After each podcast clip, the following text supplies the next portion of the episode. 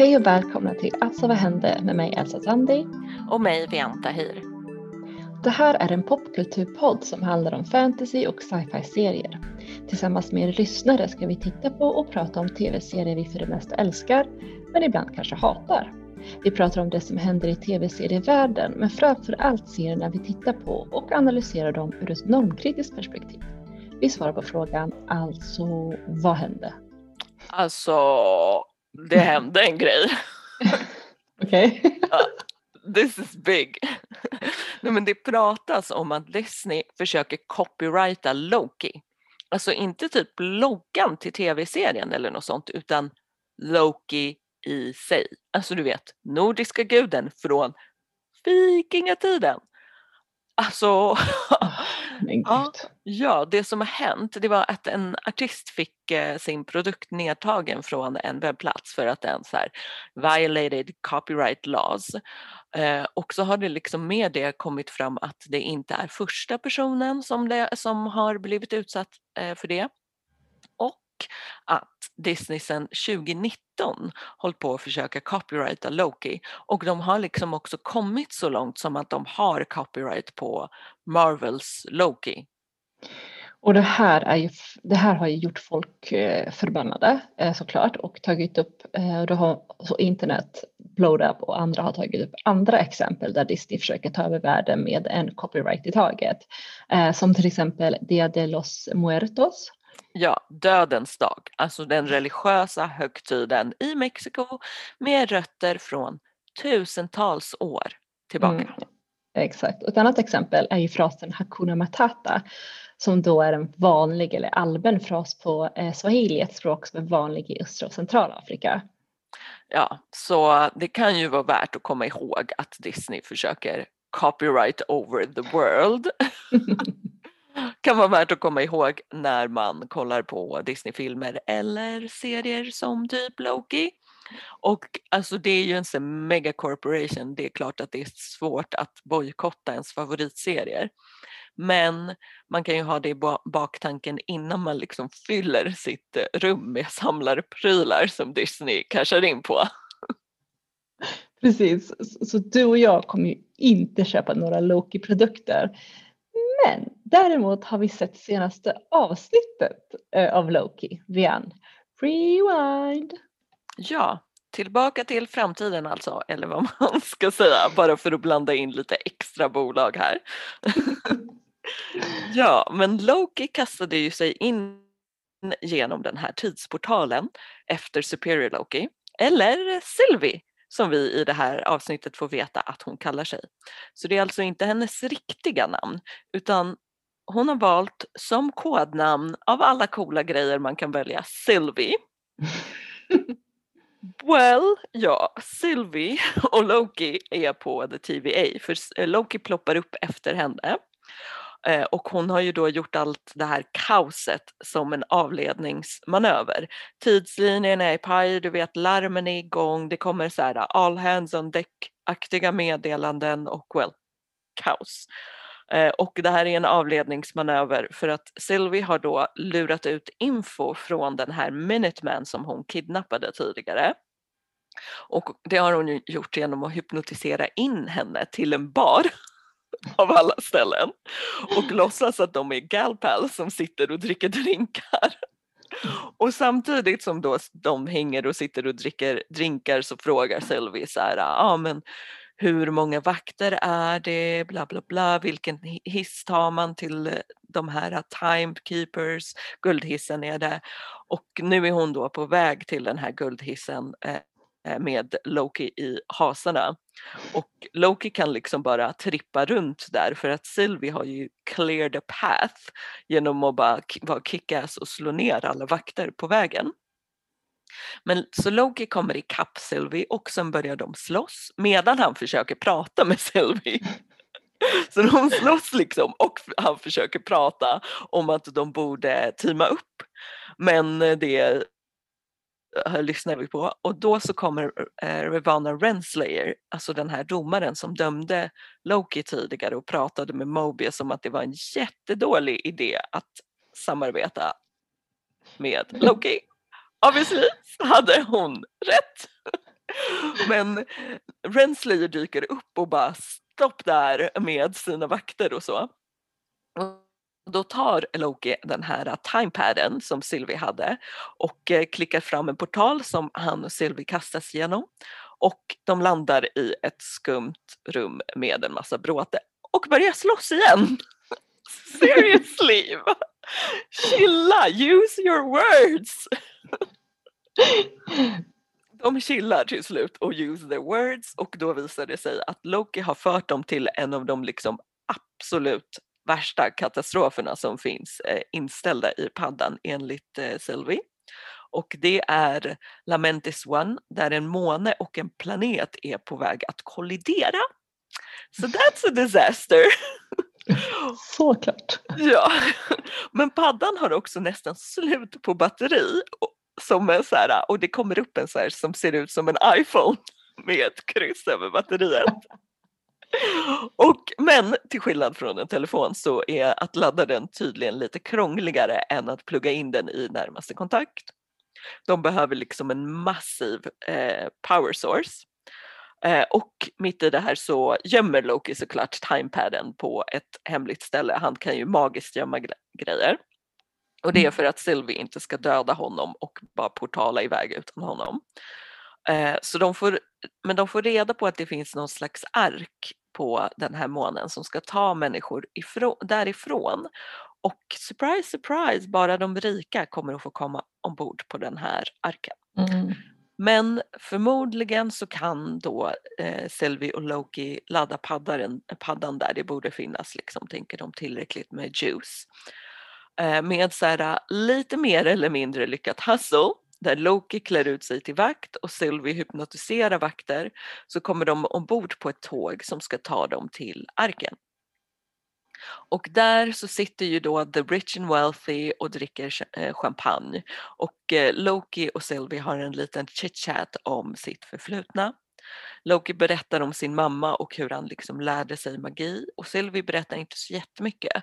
Hon berättar bara, alltså mest att hon till skillnad från Loki fick veta att hon var adopterad till Lokis så här, really? Han är fortfarande inte över det tror jag. Det lät inte så i alla fall.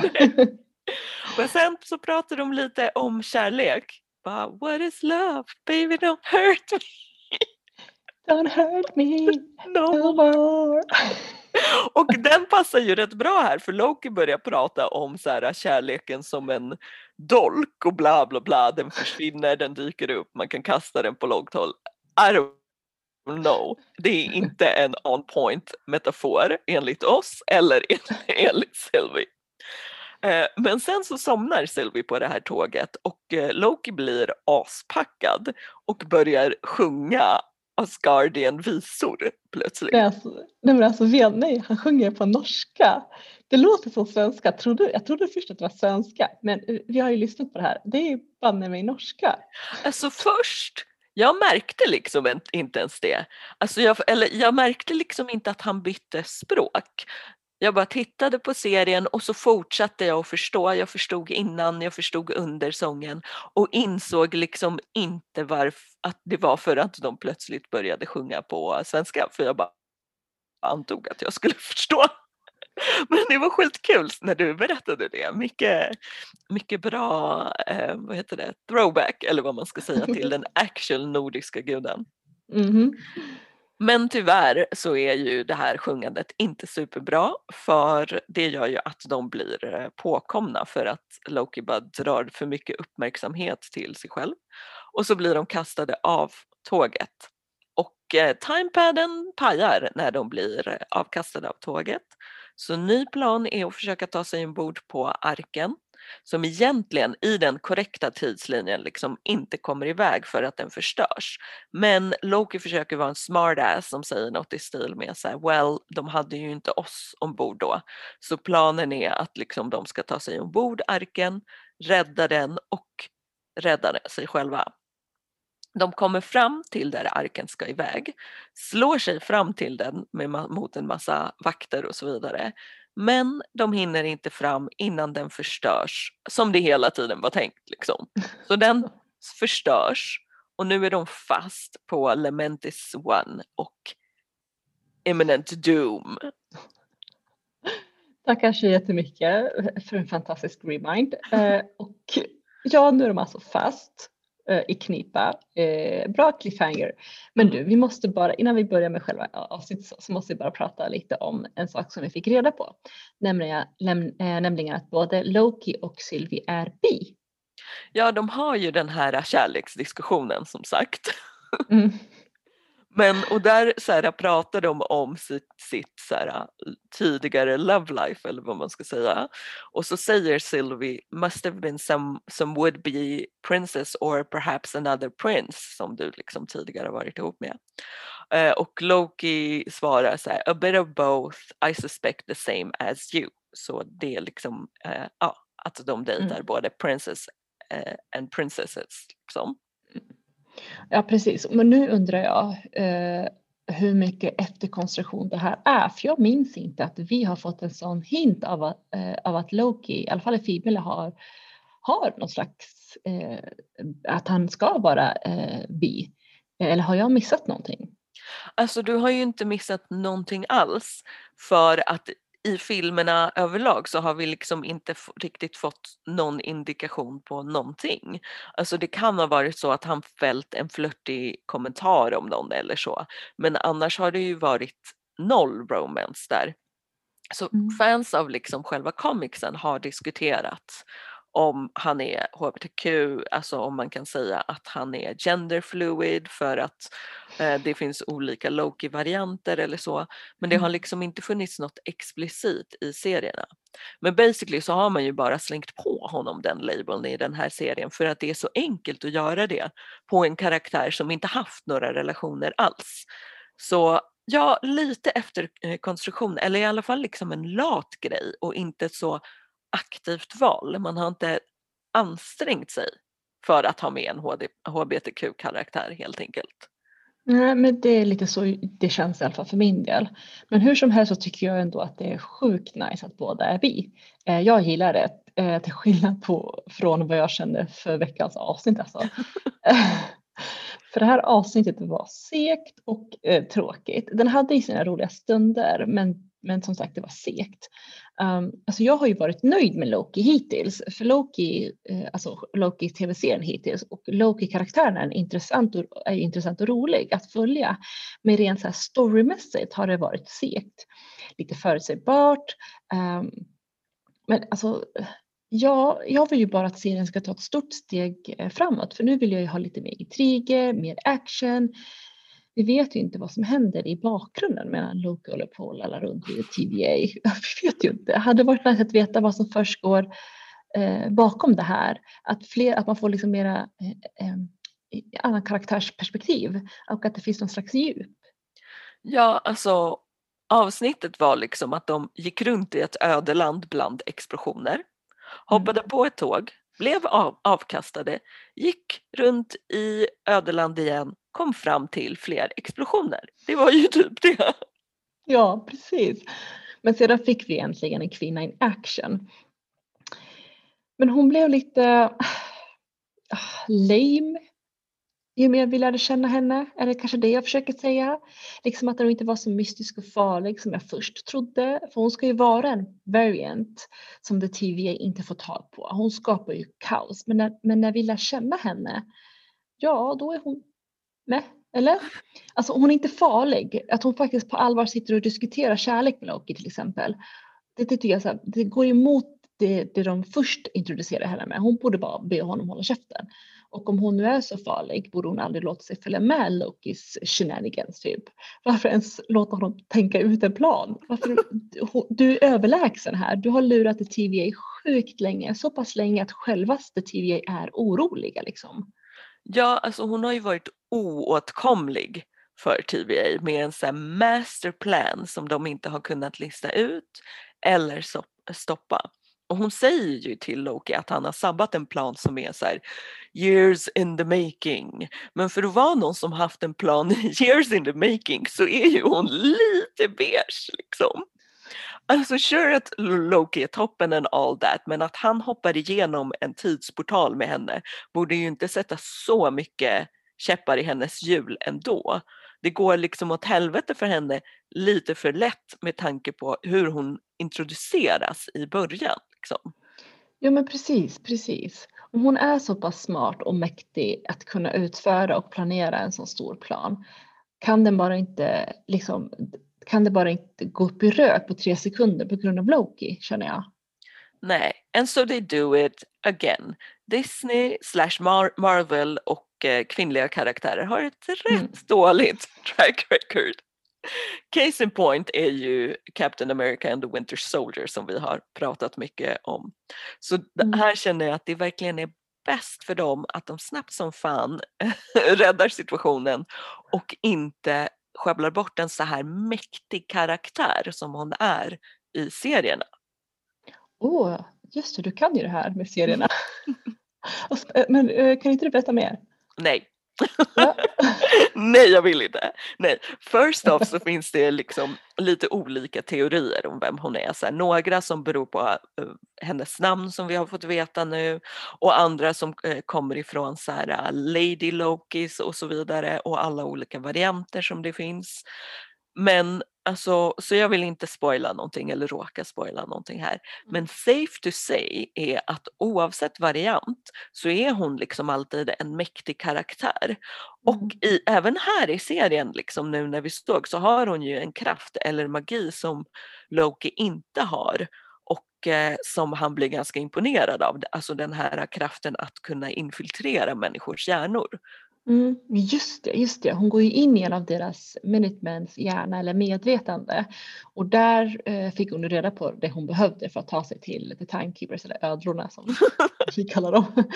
Men hon berättar ju också för Loki och oss att The Minutemen har varit actual personer som är variants och som sedan blivit en del av The TVA. Men Mobius har ju sagt att att han alltid varit en del av The TVA, alltså att The TVA skapade dem, inklusive Mobius. De vet liksom inte, alltså va? De vet inte hur länge de har varit där eller, eller något från sitt andra liv liksom. Så Mobius har inte hela bilden. Framför, Nej. Alltså, ja. Men det här förklarar ju varför Mobius älskar jetskis kanske. ja! Det kan, det kan ju vara en sak från hans tidigare liv liksom. Men Sylvie stannar ju liksom inte bara där i hur hon pratar om eh, TVA, alltså hon kallar ju dem omniscient fascists och att det är mm. därför hon vill förgöra dem.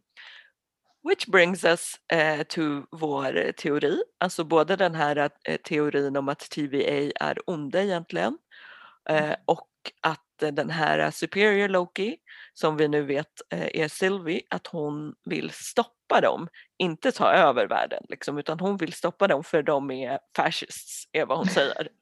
Ja, det är hårda ord alltså. Ja. Men precis, din, din, uh, ursäkta, din teori blir allt mer sanning för mig faktiskt. Jag tror på den blint nu. Nu, nu finns det liksom inga återvändo. Men nu hoppas jag ju att vi, eller i alla fall storyn, tar ett stort steg framåt. För nu har ju hälften av serien gått.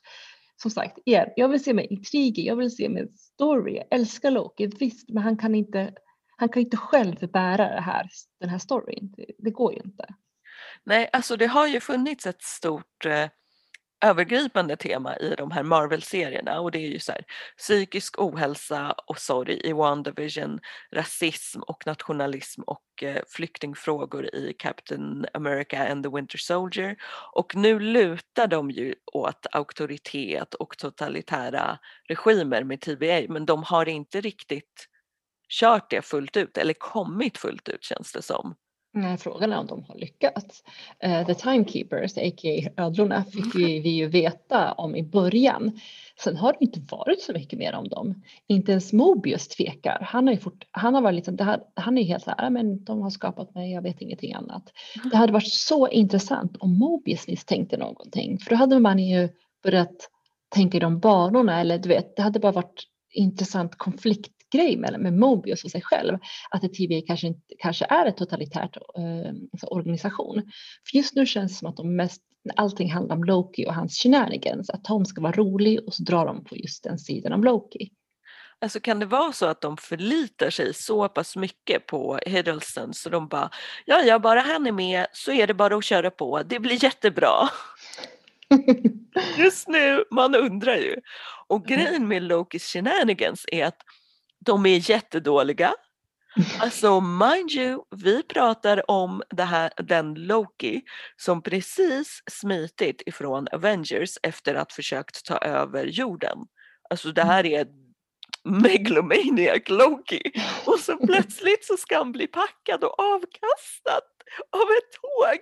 Really? Alltså fine att han säger liksom mitt i allt det här härjandet att så här, ja ah, men jag är hedonistisk och skiter i eller liksom vad, vad det nu än är han säger. Men kan han verkligen vara så här dålig? Is nej. this the Loki we know and love, Elsa? Nej, nej, nej, precis. Uh, nej, jag, alltså, nej, jag håller med dig. Att den där Lokin kan inte bara bli packad och avkastad av ett tåg. Det är ju en tonårsbarnslig grej. Uh, men, du vet, så men, men, samtidigt, jag hoppas ju att de har en plan, alltså författarna, att de har en plan med det här. Att vi sen får se att det här var hela grejen all along, att Loki är två steg före. För jag undrar ju om det här, den här timepaden verkligen är sönder. Jag tror fan inte det, eller vad säger du? Nej, men alltså han kan ju inte haft alltså tappat den och haft sönder den. Jag menar snälla, inte ens jag hade varit så klantig. Alltså vem fan lägger en sån superviktig teknisk grej på ett så kast ställe att den bara randomly pajar? Hade han den i bakfickan eller vad? Nej! Nej, jag köper det verkligen. Alltså, jag, håller med, jag, jag håller med dig, jag håller med dig. Jag, alltså, det här går ju inte. Det, det är inte att den bara fick en skråma utan den bara blev, den bara föll sönder. I liksom. bitar? Liksom. Ja. Jag hoppas verkligen att Loki bara luras. Eh, alltså jag vet inte, jag bara hoppas och verkligen tror i ärlighetens namn. Jag, jag vet inte om det är önsketänkande, men nej. Snälla, jag säg att han, Det måste vara så Elsa. Det måste vara så.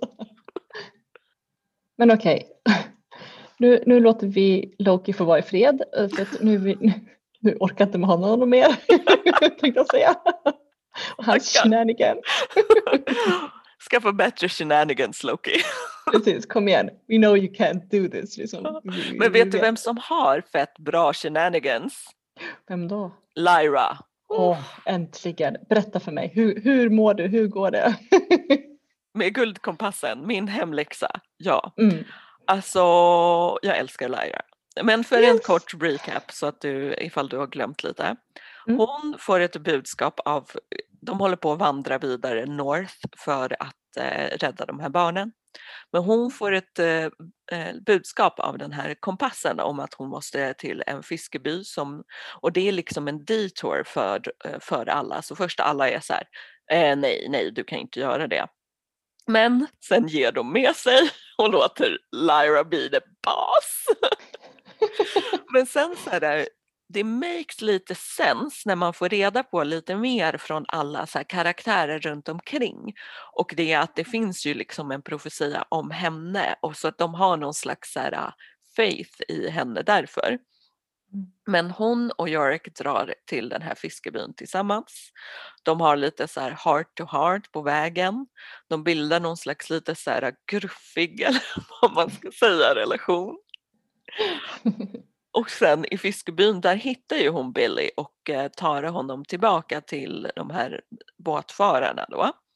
Men han har liksom blivit separerad från sin Damon så att, och det är liksom ett ganska stort trauma och han överlever liksom inte. Så det var verkligen heartbreaking. Men samtidigt så parallellt så har vi då i mobiltelefonvärlden som jag kallar den mm så dyker en ny karaktär upp och han heter Will och han är son till en man som försvann från mobiltelefonvärlden till Lyras värld. Men eh, Will vet då inte någonting om de olika världarna och hans mamma hintar lite till honom om det men hon verkar så kluven mellan att berätta eller inte berätta för honom. Och där så lurkar ju också han Lord Boreal runt som är fett läskig. Second place. Um, han är pal till Mrs eh, Coulter så inte konstigt att han tar andra platsen i creepiness. Men han är där på något slags eget mission och vill hitta Wills pappa John. Mm. Men Will är liksom en del i den här profetian för Lyra verkar det som av liksom Alltså de hintar i alla fall om det i det här avsnittet. Så de måste ju träffas antar jag, så någon måste ju från den ena världen till den andra. Men det sista som händer i det här avsnittet det är att Lyra blir tagen till det här compoundet där alla barn är kidnappade och liksom, ja ah, men immediate treatment säger de att de ska ta henne till. Du, du, du. Så, så mm. liksom, det här avsnittet har jag då sett, så här långt har jag kommit. Och alltså Lyra, jag gillar henne så mycket. Och jag gillar också att båtförarna gillar henne. Eller vad man ska men säga. Att de, men alltså att de också otroligt mycket litar på henne. Att de liksom ser henne som Ja, men jag tycker om att de litar på henne. Ja, men jag gillar liksom, eh, alltså de, de, precis som du säger, att de har tillit till henne och det är skönt att de behandlar henne som en så ung vuxen och mm. inte ett barn som bara avfärdar, avfärdas eller så. Men det är också skitroligt hur så här, typ hon vill någonting och Lord Fa påpekar att så här, aha, men du använder bara min titel när du vill någonting, när du vill övertyga mig om någonting. Så de vet liksom att hon är så, de, har så här, de vet att hon är bestämd och lite av en hustler obviously, men det är som att de gillar det, att de tycker att det är en del i hennes charm. Så jag gillar liksom hela den setupen, eller vad man ska säga. Och sen så, apropå det här med Lyra, så gillar jag att hon och Jörg börjar få en relation och så här, hon får veta mer om de här pansarbjörnarna och liksom mer om honom. Och mm. de har ju den här klassiska så här, en gruffig gubbe och en nyfiken glad ungdom som ska få gubben att öppna sig. Men ja, alltså, relation är fin. Ja men förstår du vad jag menar, den classic ja, relationen. Eh, och sen är det ju också Lee som fortfarande är rolig och skärmig och han är också lite, alltså inte hård, men Lyra frågar typ någonting om så här, ah, ja men kommer den här mission gå bra eller inte? Och så här, han är inte så typ happy-go-lucky och bara jo allting kommer gå fint. Utan ja han är lite gruffigare än så eh, och Lyra bara well you're not a likable person. Och jag kände bara så här okej okay, fast nu ljuger du. Mm -hmm. Han är en fett likable person. Men det handlar också om att Li också, precis som båtförarna, behandlar inte henne som ett barn utan de är ärliga mot henne. De försöker inte försköna den här otroliga situationen alla är i eller den här världen och de här osäkerheterna kring det som händer. Det tycker jag också om att de vuxna faktiskt tar tar henne på allvar, så att säga. lyssnar på henne och inte förskönar. Jag, jag gillar den här dynamiken, eh, om du tänkte på det. Ja, ja men absolut. Det är, alltså, det är precis den att så här, hon är en ung vuxen för mm. alla. Mm. Liksom. Inte ett tiny baby typ. Eh, så att både, ja men precis som du säger, både tilliten men också, ja men typ som att de förväntar sig att hon ska ha någon slags respekt för dem och tillit till dem. Förstår du vad jag menar? Mm. Alltså de förväntar sig en ömsesidig situation så att eh, de mm. kan också berätta för henne och vara ärliga med, med henne liksom lika mycket som hon kan gå runt och bossa, bossa alla. Åh oh, gud, ja. Just det, att du är där. Oh, ja. oj, oj, oj. Men, ja. men, men Will är ju ny, han dyker upp. Jag kan ju avslöja utan att avslöja så mycket att han är ju en del av den här trilogin. Han kommer ju in i andra boken och det är här jag menar när de har blandat in första boken och andra boken. Så då har de ju tagit eh, Wills karaktär som finns med i andra boken redan i första säsongen. Och ja, du har ju, du, du har ju fått en hint om att han också är viktig i, i, den här, i, i den här strukturen, i den här världen. Vad fick du för, för så första känsla av Will? Alltså jag fick inte jag vet inte, jag fick inte så mycket första känsla. Alltså jag fick en mm. känsla av att typ han är alltså ganska, han inte introvert kanske, han har a lot of things to deal with, så kan man väl mm. säga. Liksom, mm. Han har mycket att dela med, han verkar inte ha så många vänner, liksom eh, lite aggressionsproblem, eller inte som inte aggressionsproblem eller så, men han han slår ju den här andra snubben som retar honom för hans mamma. Liksom. Så han är mm. kanske mer utåtagerande kan man väl säga. Så jag undrar hur det blir med de två. De kommer ju antingen teama upp bra eller så börjar de slåss hela tiden. det är antingen eller. det finns ingen middle ground. Nej. Nej, förmodligen inte. Eller det kanske det finns men det känns inte som att han skulle vara uh, ja, det känns som att mm. om de hamnar i en fight då kommer inte han hålla tillbaka Lyra. Han kommer mm. följa med Lyra in i fighten. typ så, om de ska fightas mot någon annan. Det ska bli intressant att se vad du tycker sen, för det är väl en första hint av Will. Um, så vi får väl se vad du tycker sen. Ja, verk, alltså mm. verkligen intressant att se. Men en sak som är skitstörig. Mm. Och det är ju den här tv-appen som du och jag har som vi har för att hålla reda på liksom vad som händer i olika, eller inte hålla reda på. Man markerar att man har sett en serie och då mm. är det andra som har sett den och så delar man olika roliga memes och diskuterar. Mm. Men mm. i den här, alltså för den här serien så alla som kommenterar håller ju på dels spoila, de bara så här och så här var det i boken. Men dels, det är jättemycket så här, äh, inte bara ah. det här kommer hända i boken men det är också jättemycket och det här är ändå lite intressant. Det är massa diskussioner om så här äh, ja men äh, jag som har läst böckerna vet att så här ska det inte vara utan det ska vara så här istället. Bla bla bla. Åh, bla. vad drygt. Ja, det är skitdrygt men det är också intressant. för att det här är för en gångs skull någon gång som jag inte har läst. Och då inser jag hur alla gånger som jag har läst böckerna och sagt så här var det inte i böckerna, hur löjlig jag var. alltså, för det är så uppenbart liksom nu att så här, när de förklarar typ så här var det i böckerna istället, att man bara okej okay, fast det var inte så viktigt att det skulle nej. vara exakt som nej, det nej. var i böckerna. Det var egentligen bara en liten detalj. Så nu tror jag att jag har lärt mig att jag inte kan säga så om när jag har läst böckerna. Oh, vad roligt, ah, ja, man lär sig så länge man lever. Ja precis, precis. Men eh, jag ska ju inte titta i tv-appen mer. Jag ska titta på serien helt enkelt. Jag fortsätter jag titta på serien. Jag tänkte precis säga det. Vet du vad, skippa appen, titta på serien. Den är, den är värd eh, den koncentrationen det krävs. ja, men eh, du, hur har mm. du koncentrerat dig på maten? hur går det? Hur går det med Mystic Pop-Up Bar? Nej, nej alltså det går jättebra men det här avsnittet är på avsnitt eh, fyra. Mm. Fian, Fian, kommer du ihåg det jag sa förra avsnittet att jag älskar maten och det här? Mm. Och att jag kommer dö om de har en, ett avsnitt med massa nudelsoppa för det är min absoluta favoritmaträtt över hela, hela, hela mitt liv. Mm. Och det var bara massa nudelsoppor. jag vet, jag ville inte spoila.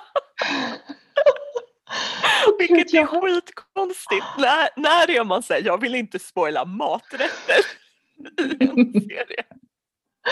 Ah, jag, bara, jag höll på att dö. Jag bara, åh, nej, men det här var ett jätteintressant avsnitt för att våran crew um, går till, åker till efterlivet. Uh, det var ganska kul att allihop, de, alla tre de åkte till efterlivet för att de skulle eh, inte hosta, men de skulle vara med på en sån här stor, jättestor årlig lotteritävling där förfäder till olika människor ska tävla om att få lottonummer och sen ska de ge den som vinner ge det här lottonumret i en dröm till en av sina barnbarn eller barnbarnsbarn för att den ska då få rikedom.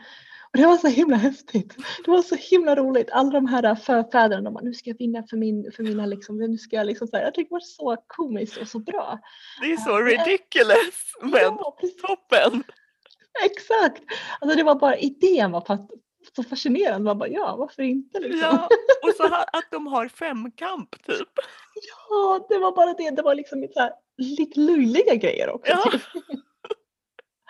Men det är något jag tänkte på dock, för alla som tävlade om att vinna de här lottonumren var ju bara män. Det fanns ju liksom inga kvinnor. Hur, hur, alltså, har du svar på det? Varför, det varför inte... It's a simple ja. explanation. Det här är ju förfäder from years and years back. Det här är ju liksom, vi är på eh, så här, hundratusentals års tillbaka liksom, förfäder. Mm.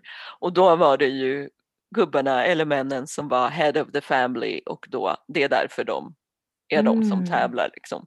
En okay. eh, så här, historisk grej blir det ju, okay. eller en så här, koppling till historia, att det bara var de här gubbarna som representerade familjen i allting. Så nu okay. måste de också reppa i femkampen. Mm, Såklart. Okej, men då förstår jag. Då förstår jag. Och det här, alltså caset, det här, den här veckans case, var, eller det här avsnittets case var ju eh, Kanbeis kollega eh, Jing Dong. Eh, han är så söt. Han var liksom så här, han, det visar sig att han bor med sin mormor. Det är mormor som har uppfostrat honom. Och så visar det sig också att, ehm, att när, när de tre är i efterlivet så visar det sig att eh, Jing Dongs för, förfäder tävlar jättemycket för att han vill vinna eh, till Jingdong då. Eh, han bara, jag vill ge det här till, min, till mitt barnbarn. Han har bara blivit, han är så här, han har blivit uppfostrad av sin mormor och de, de behöver det här liksom. Och det var så fint och så, så klart så hejar ju Kanbei och eh, våran crew på förfäder och det var så fint och det var så roligt. Och så, ja, De är sådana cheerleaders, jag tycker det var så roligt. Alltså det, det är en sån absurd situation och så här, det, idén är absurd, Mm. upplägget är absurt, att de Ja. står och hejar, alltså det är så många nivåer av absurt Ja. och så sjukt roligt. Ja, men var, det, det, här, det här, alltså jag fick ju ganska mycket skratt och så då, men sen så har ju, det var ju också, det finns ju, ja det blev ju ännu mer fulgråt eh, från allas håll. För samtidigt som det här är väldigt absurt roligt och lite så här och roligt eh, hänga med så är det ju också vet, det är en ganska svår situation som Jing Dong går igenom och han har sparat pengar som han vill ge till sin mormor som har ont i ryggen för operationen och hon vägrar ta emot dem. Nej, du är ung, du ska gifta dig och det, de har knapert med pengar och därför så vill ju förfäden vinna och därför blir det så mycket mer viktigare. Alltså det blir så, så fint liksom att de kämpar för att de ska, ja men det blir så fint och sen har vi ju, ja men det var så fint och sen så har vi ju eh, förutom det här som det var det roliga, sen så hände det ju ganska också med, med lite grejer. Alltså våran eh, våran, eh, våran Will Ju och hennes, eh, vad kan man säga, hennes chef eller hen- eller inte hennes sidekick kanske det är, eh, Chief Gwing, uttalar jag det rätt? Ja, men de är Gui? ju Gui, men de Gui. är ju, eh, ja precis, Gui. Och, och de är ju så här att eh, hon håller på med den här baren och har sitt uppdrag och han är Mm. lite så här från polisdelen utav, utav hela organisationen och liksom, vad ska man säga, håller koll. Eh, ja, håller koll, är lite så här backup till henne och så vidare, lite Mm. så. Inte chef, men lite, Ah, Okej, ja men det är väl någonting. De, de, de samarbetar i alla fall för Mm. att de ska, för att uh, Wiltshire ska success liksom. Och här fick vi en liten så här, hon, det blev en liten så här kärleks, uh, oh, alltså hon såg honom med andra ögon för han, han kom through i det här avsnittet för henne och de som, så det var ganska fint. Samtidigt, och slutet på det här var ju, så fick vi, i början så fick vi lära, så fick vi lära känna, känna uh, Wildren när hon var ung flicka och var ett medium. Hon hjälpte en prins som då det här Mm. startade. eh, Och, och tydligen, när hon var borta så har han letat efter henne och han har lovat att hitta henne vad som än händer. Så jag bara, va? Vad är det som händer? Kommer det bli något triangeldrama här? Vem är prinsen? Kommer han hitta henne? Var är han? Det har ju gått 100, 500 år. Eh, Var är du någonstans? Det, det Ja, blev så, men det, så mycket där. Ja, för det är ju liksom två parallella historier lite. Den ena pågår ju i nutid i Mm, den här papabaren. Den andra, då har man ju fått se hennes historia för 500 år sedan och Mm. också lite när hon joinade, när hon var i helvetet typ. Och Mm, så. precis. Så då får man den här si, sidohistorien där. Så Mm. det är lite, det är lite komplicerat kan Ja, man väl precis. säga. Men, ja, men det är typ två tidslinjer som du säger. Hennes dåtid som vi får veta om mer och mer att hon har varit i helvetet, att hon har, något, hon har dödat hundratusen eh, själar och det är därför hon måste rädda hundratusen själar. Och vi vet inte varför eller hur eller hur det kommer sig. Och sen så har vi prinsen och sen så har vi ju nutid och hon ska då försöka rädda de här och vi har våran Kanbei som ska hjälpa och så eh, går vi. Så, Går ja. de ihop parallellt liksom. Går de ihop Ja. parallellt? Ja. Ja. Men det, för det, var, det var ett riktigt bra avsnitt. Ja, det enda, så, så, eh, en annan sak som jag bara tänkte att jag, jag också är nyfiken på, det är förutom prinsen då och eh, ska det bli någon triangeldrama? För det verkar som att det var lite på gång. Du får inte säga alltså det där ordet. Åh, det kommer fastna för evigt. Vadå, har du inte gjort det redan menar du? Jo, det har det. Rest my case. Men förutom det så har vi ju den här mystiska, otroligt intressanta karaktären som kom, kom och som jag tror kan vara Kang Bays kärleks eh, interest. Det är ju eh, Jurin. Jorin. Jorin, tack. Jorin, hon verkar ju liksom immun till allt. För döden kommer in här och håller på och tjafsar och hittar och alla ska försöka rädda. Och, och hon är till och med immun, inte bara mot Kang-based krafter eller touch, utan även döden. Så hon tog ännu ett steg till liksom mystik, mysticism. Vem är hon? Mm. Man måste mm. ha, det var lite så spegel tillbaka mot döden också. Vilket jag kände var rätt åt honom, att hans, en, hans krafter så bounced off her ja. och tillbaka mot honom för jag fanns sur på honom i det här avsnittet. Ja.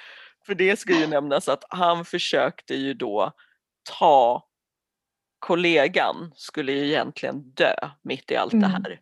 Precis. Så de höll på och försökte, de hade så mycket att göra i det här avsnittet. De ja, för, försökte också förhindra döden från att ta kollegan.